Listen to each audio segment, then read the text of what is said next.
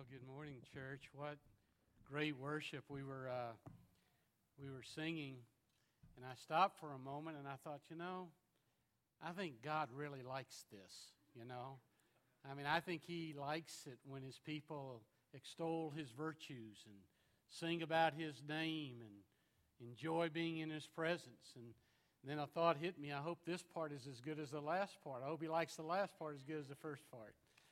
Well, I'm glad that you're here. Happy Mother. Yo, Mama. Happy birthday. Happy Mama's Day. Glad that you're here. I want you to take your Bible this morning. I want to tell you, God's kind of took me on a little trip this week, and it's been kind of fun for me. I, I want you to take your Bible, turn to 2 Timothy chapter 1, okay? Everybody take the Bible, if you would, and open it there. Obviously, being Mother's Day, I obviously tried to find a story in the Bible that would apply to mothers. The, uh, one of the standard passages that most people go to is the passage that deals with Timothy's mother and Timothy's grandmother. And we're going to read that text.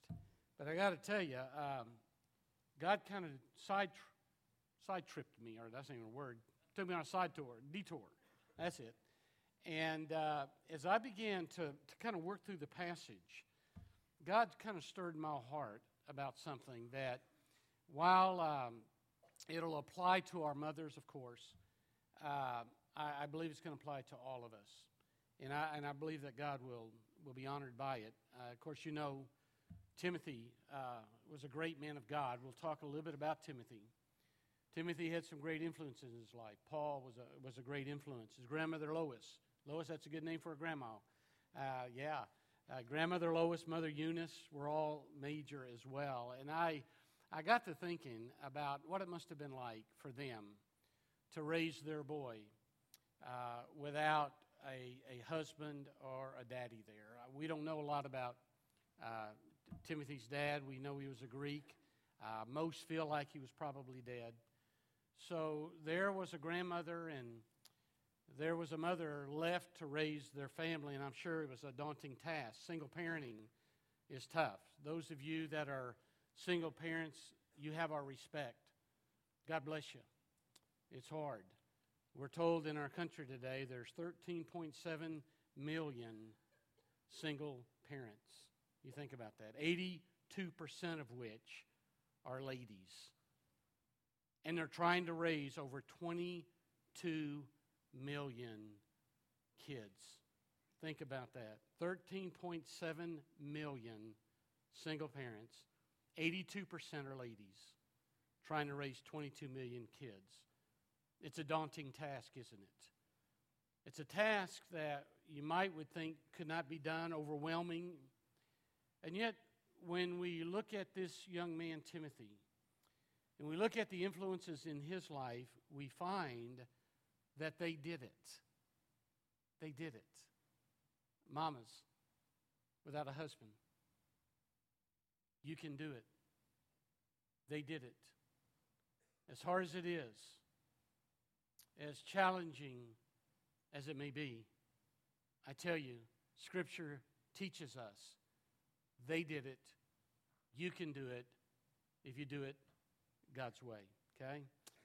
Now, let me just tell you, as I began to work through the first seven verses, God kind of took me on a detour and changed my heart about what I was going to share today. And that's okay because that's God's prerogative.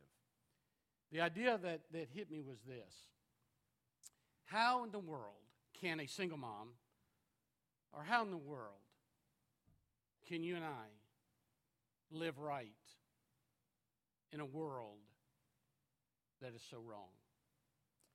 And that's on my heart. And that's why I want to look at these verses. 2 Timothy chapter 1, verses 1 through 7. Let me ask you to stand in honor of God's word. I just think it's important we do that. There are three phrases that I'm going to lift out of the text that I'm going to dwell on, okay? And I'll kind of, I kind of, hopefully I can paint the picture of why God took me that way. Verse 1, 2 Timothy. Paul, an apostle of Christ Jesus, by the will of God according to the promise of life in Christ Jesus.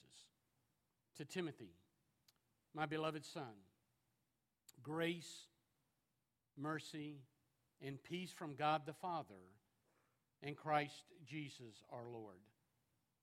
And then he says this I thank God, whom I serve with a clear conscience. I want to talk to you about that. The way my father, forefathers did, as I constantly remember you in my prayers, night and day, longing to see you, even as I recall your tears, so that I may be filled with joy.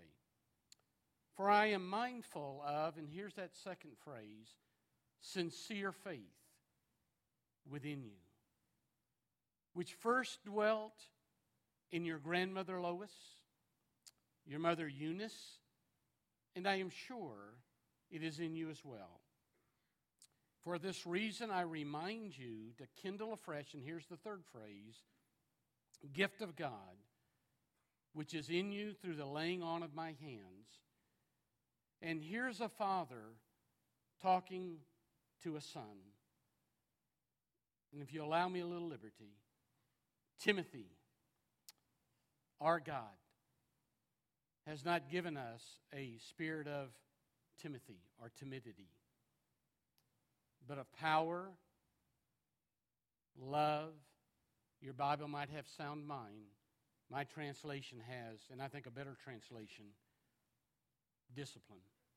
God has not given us a spirit of timidity or fear, but of power, love, and discipline. And before we pray and we begin, how do we live right in a world that has gone so wrong? The only way is number one, you and I must have a clear conscience. And we need to know what that means today. You and I must live our lives with a sincere faith. And, dear people, you and I need to know what that means today. And then, number three, we have to understand and we have to kindle, keep, keep it burning the gift of God. And we need to explore what Paul means using those words in this context, okay? I want us to bow for a moment. And I tell you what, I want someone else to pray. I usually pray at the end of um, the reading of the word, but I think what I'll do is just throw it out. And whoever wants to pray, now, not everybody pray because we got to get out of here by 2 o'clock, okay? But whoever wants to pray, pray for me, pray for us.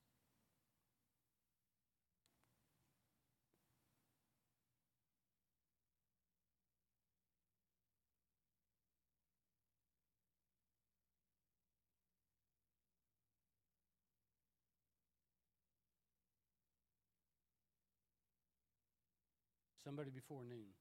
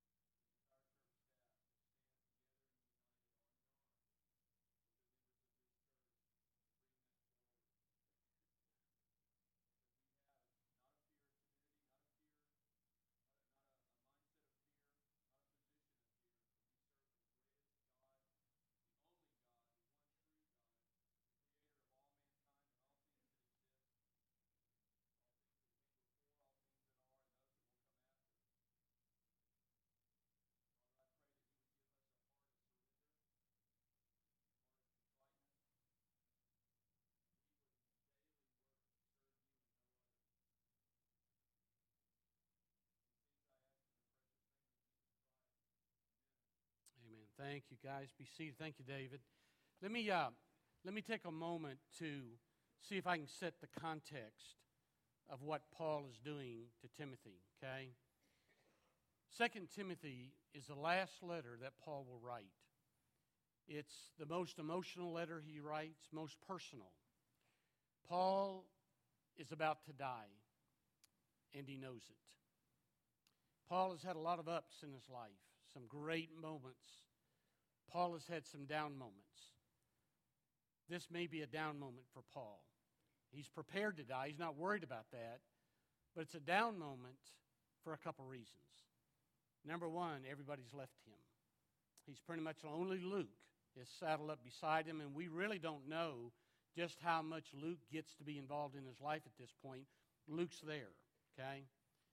I think the real reason it's a tough time for Paul is not just about that he knows he's about to die, but Paul's in his second imprisonment. This is the Mamertine prison in Rome.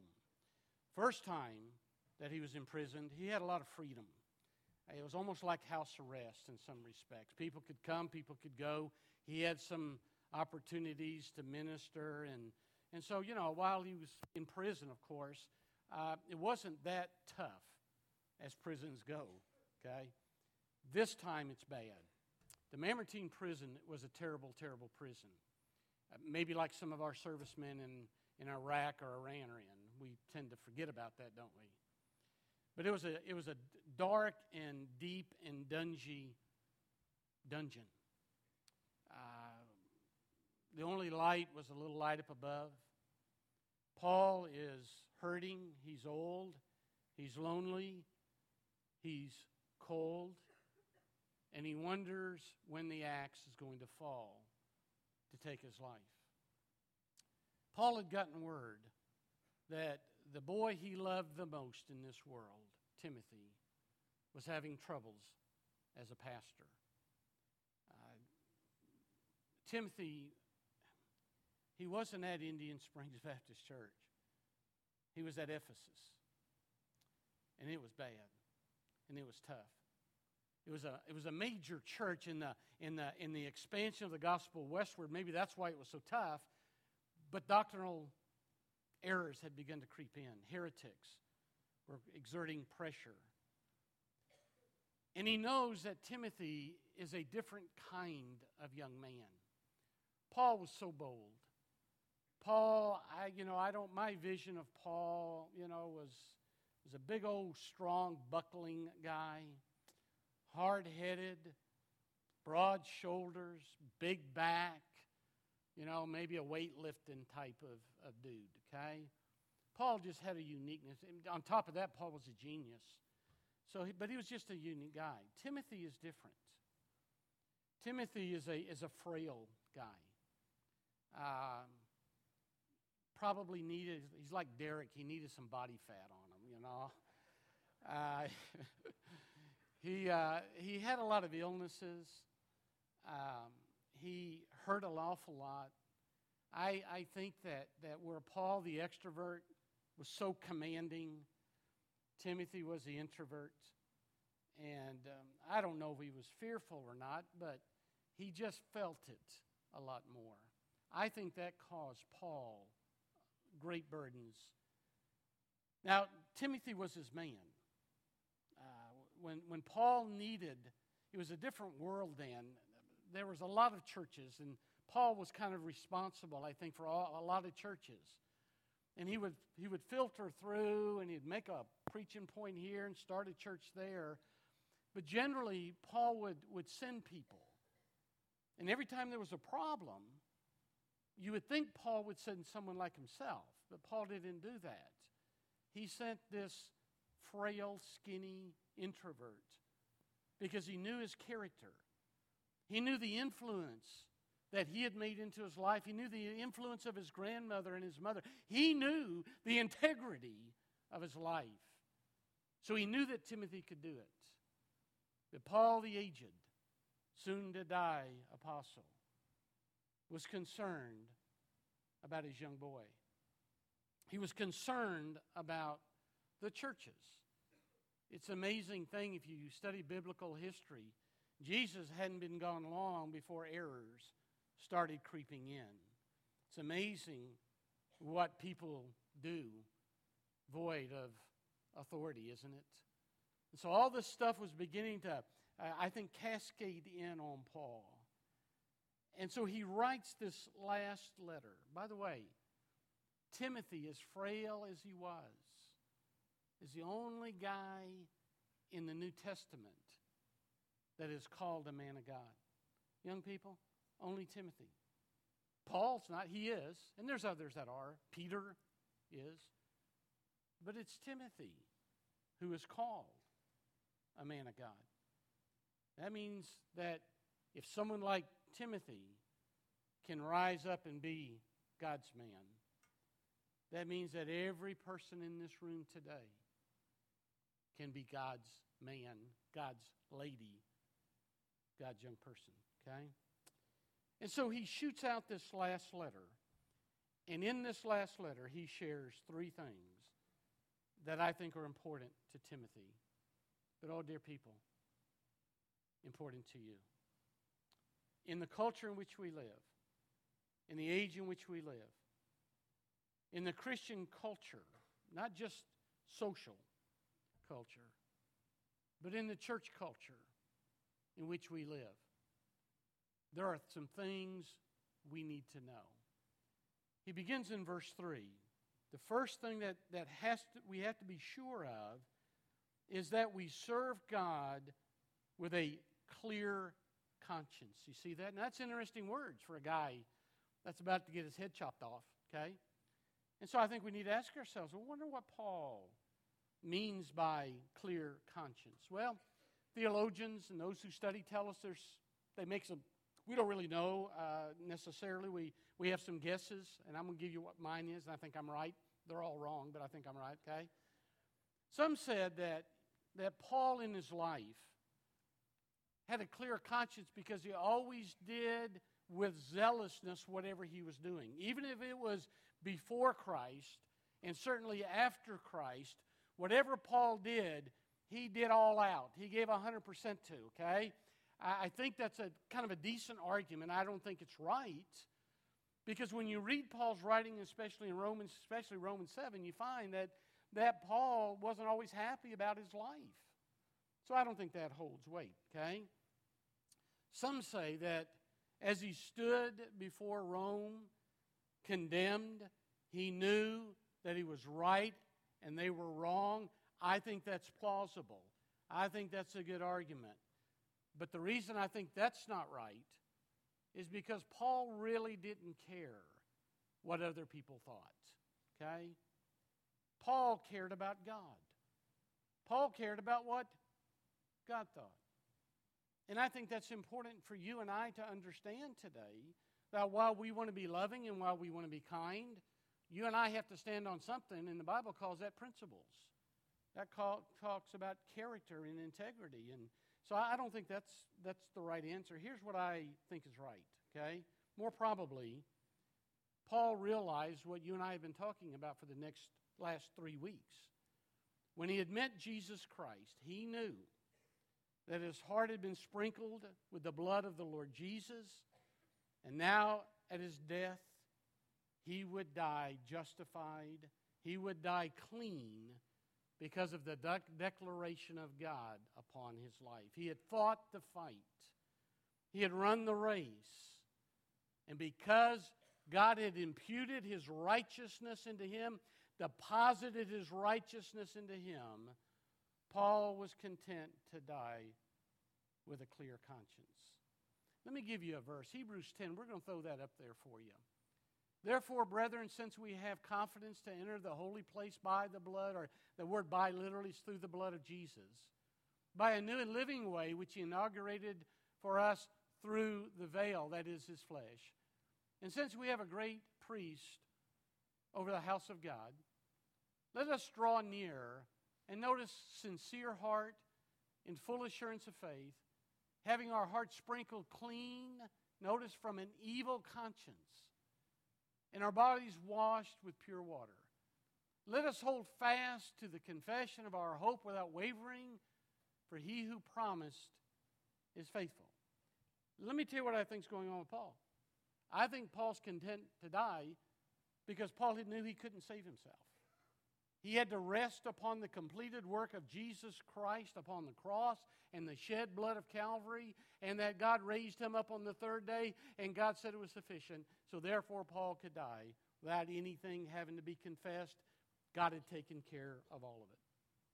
One said this the old warrior is changed in chained in a dripping winter cold dungeon awaiting the executioner's axe he surveys his life and his conscience is clear no unresolved weight of sin nothing to confess and i'll add because of jesus christ now can i ask you a question if you're on your deathbed, play a game with me. You are on your deathbed. Are you ready to wing your flight out into eternity? Do you know for certain that your conscience is clean because of the work of another, never because of your own work? You see, Paul realized something.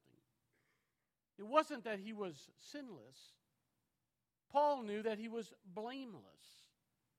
And he was blameless because of the justification by faith alone in Jesus Christ alone, because of the legal declaration of God that he was accepted by God. That's where a clean conscience comes from. Last week, I, I tried, to, and I, you know, sometimes, gang, I spit it out and wonder where it goes. You know, I just don't sit on front row, I guess. But last week I tried to help you see that when God forgives and when God saves, He saves every bit of your sin, all of your sin, past, present, and future, and it'll never be recalled. It's never going to be drug up. Your account is clean because He's imputed His righteousness into you. Paul knew what he used to do before Christ. Paul knew that he was a murderer. Paul knew that he was used by the enemy to break up homes and tear apart homes. But Paul knew what the righteousness of Christ was. And he knew that it was sufficient to save. And it saved him from his sin. And because of Christ, his conscience was clear. And you need to know that. You need to know it not just because when you die you're going to bust heaven wide open and see the Master. You need to know it because it helps you live right now. When all the world is going to hell, you can still live right because God is still in control and His righteousness is given to His people. And so, first of all, Paul says, clear conscience, okay? Secondly, if you'll notice verse 5, it really becomes personal. He said, I'm mindful of the sincere faith. Now, let me tell you what I think he's thinking of his son. He, verse 4, it talks about emotion, the tears. I think there's a lot of emotion. I want to tell you, I, Paul's not as tough as, as we want him to think I may be. Because I think Paul knew how to cry. And I think down there in the Mamertine prison, when, with nothing but a little hole up ahead. And he thought about his boy in the ministry. I think there was a lot of tears. And part of the tears was he knew that Timothy had a sincere faith. Now, what does that mean, sincere? Well, it's kind of an interesting word. Let me tell you a little, give you a little grammar lesson. Um, the New Testament was written in the, what's called Koine Greek, which is common Greek okay, street language, okay? And the Greek language is just very expressive. Just, I mean, they use specific words for specific uh, ideas of love. There's three or four different words for love. Okay, we say love, you know. We tell our wives, honey, I love you, and I love Monday Night Football. And she's thinking, well, who do you love more, you know, because you say the same word. Well, there they use specific words, okay? But anytime they wanted to show the opposite, they would put a little negative prefix on it it's, it's the first letter of the Greek alphabet uh, called an alpha looks a little bit like a, our Christian symbol of a fish. And when they would use that alpha, they did it very importantly because it made the exact opposite of what the word was. Are you tracking with me or am I clear as mud? Okay? I mean, they could have used some other words, but they wanted to be very specific. They wanted to be the exact opposite. Okay? Well, the word that Paul uses that he negates or uses the opposite of is the word that you and I clearly understand in English as the word hypocrite. Paul used that word because the hypocrite, well, that's who Jesus tackled with the Pharisees, the religious fakes, okay? That's what it meant a fake, a play actor, a deceitful person who says one thing, maybe even act one way, but when his life is really boiled down, it's the exact opposite. It would be like, I mean, I don't, I don't, you know, I, well, I don't care. Uh, it would be like you living a certain way on Sunday, okay? It would be like your pastor standing up here taking the Bible and sharing good little homilies or studies or words. But then on Monday and Tuesday and Thursday and Friday, you see me doing, saying, going places that I should not go and say and do. You with me? What, what am I? Well, I'm a hypocrite. I'm playing to be a Christian, or I'm playing to be a, a, a preacher on Sunday. I got a mask in front of me. I'm, but then the rest of the week, the mask is off, and I'm just running after the world and the world's things. Now, let me be careful. We're sinners. We're saved. We're sinners, so don't misunderstand what I'm trying.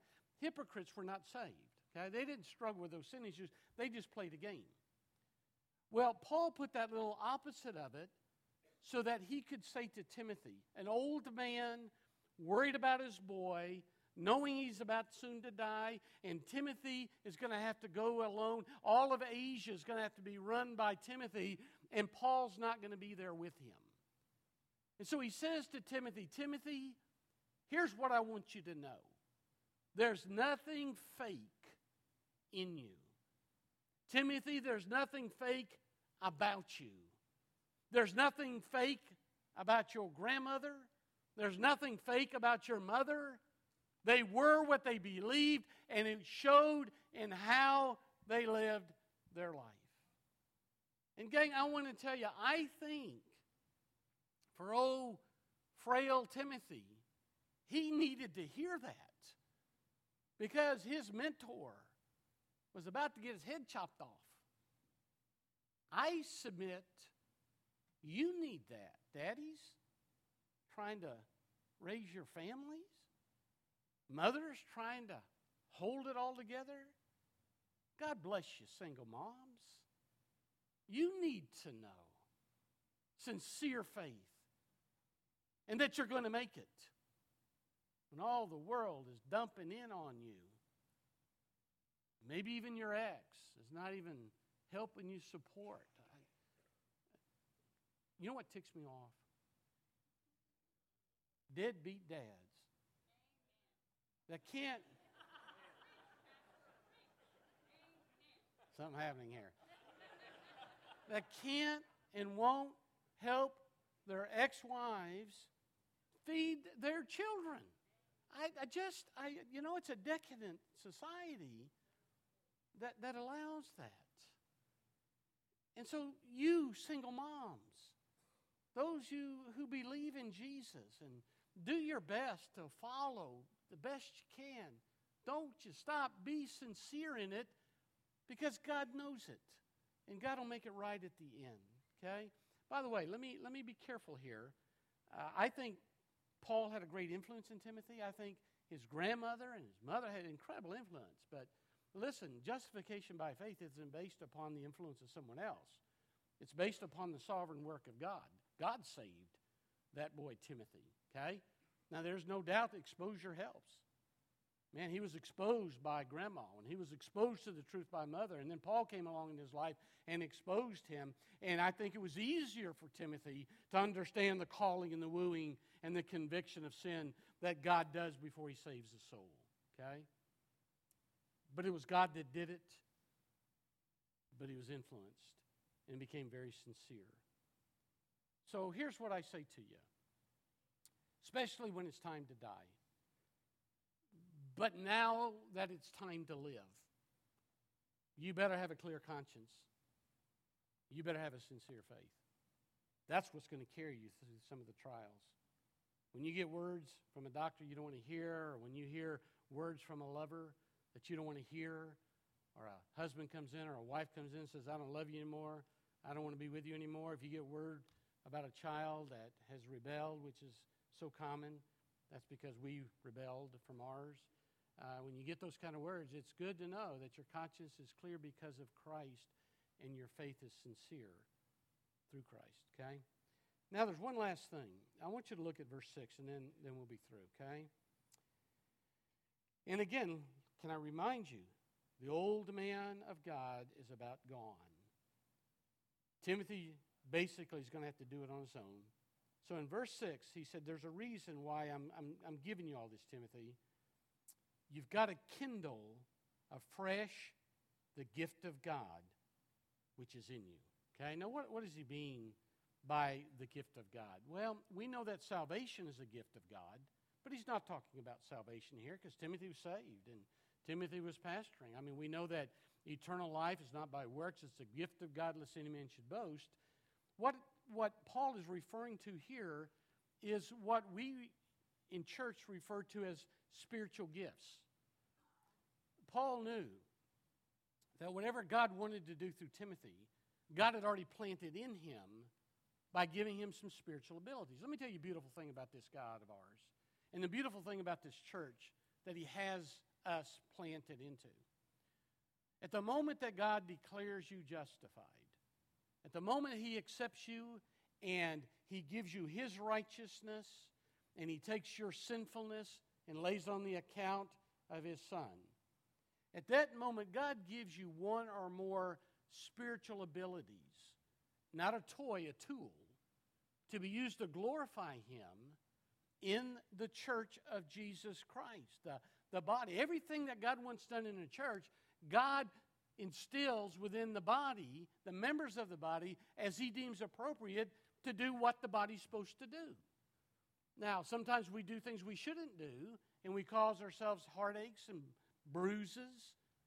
But everything that God wants done, God places within the members as He deems appropriate. And that's called a spiritual gift or spiritual gifts. And that's what He's talking about here. Now, I don't know what yours is, okay? You may have the gift of hospitality. You like to open your doors and you like to have people over and you like to encourage people through hospitality, okay? I don't have that. I'd like to come to your house and eat. I can help you, those of you that have it. God may have given you the gift of encouragement. I love this. Man, I love. I like hanging out with people, and when they walk away, I want them walking away smiling. I want them going away from me better than when they came. That's called the gift of encouragement. I love that. Some have the gift of teaching. I teach my partner, my teaching partner is Leanne Holly in her preteens, and she's got it. The girl can teach. She may not cook, Dustin, but she can teach, you know. Why is that? Because she likes to do research. She likes to figure these things out. That's called the gift of teaching. And there's other gifts that God gives in the body to help the body do what the body needs to do. And that's what he, he's talking about. Now, here's what he's telling Timothy. He said, Timothy, keep the fire bright, keep it burning until it's time for you to leave. And by the way, Timothy, you can do it because God has not given us a spirit of fear or timidity, which is a little kind of a play on words, but He's given us a spirit of courage, power, love, and discipline. I didn't say this in the early service, I wish I had, but I want you to look at, at verse 6, um, I mean, verse 7, because I actually think the word spirit there should be capitalized. Okay? Now, some say yes, some say no. I'm just telling you what I think. For God has not given us a Holy Spirit of fear, but a Holy Spirit, spirit, power, love, and discipline.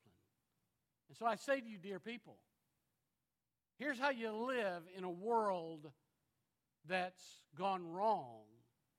You live it because your conscience is clear, your faith is sincere, and you are understanding of what your gift is and you're kindling it.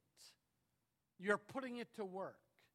Nothing in the Bible refers to a Christian sitting and spreading in a chair.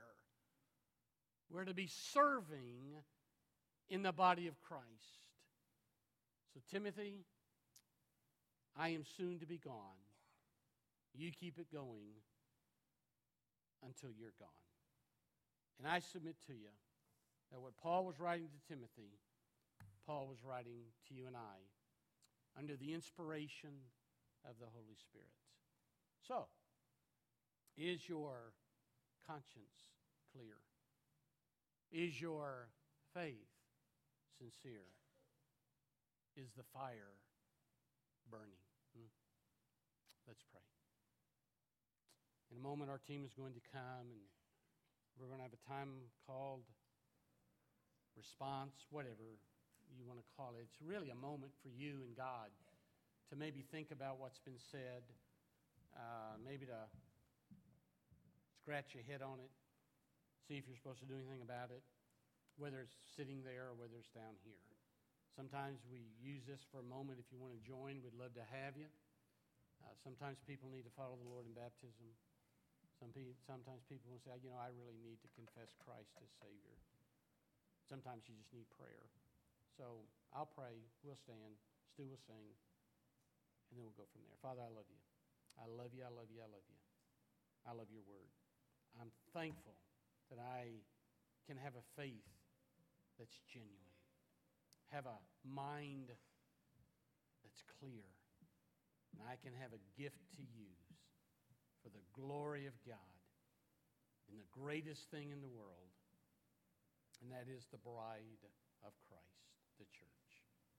I pray perhaps some today need a little fresh kindling, a little stirring of embers. God, would you begin it now, pray, Holy Spirit, you'll do it in Jesus' name. Amen. Let's stand together.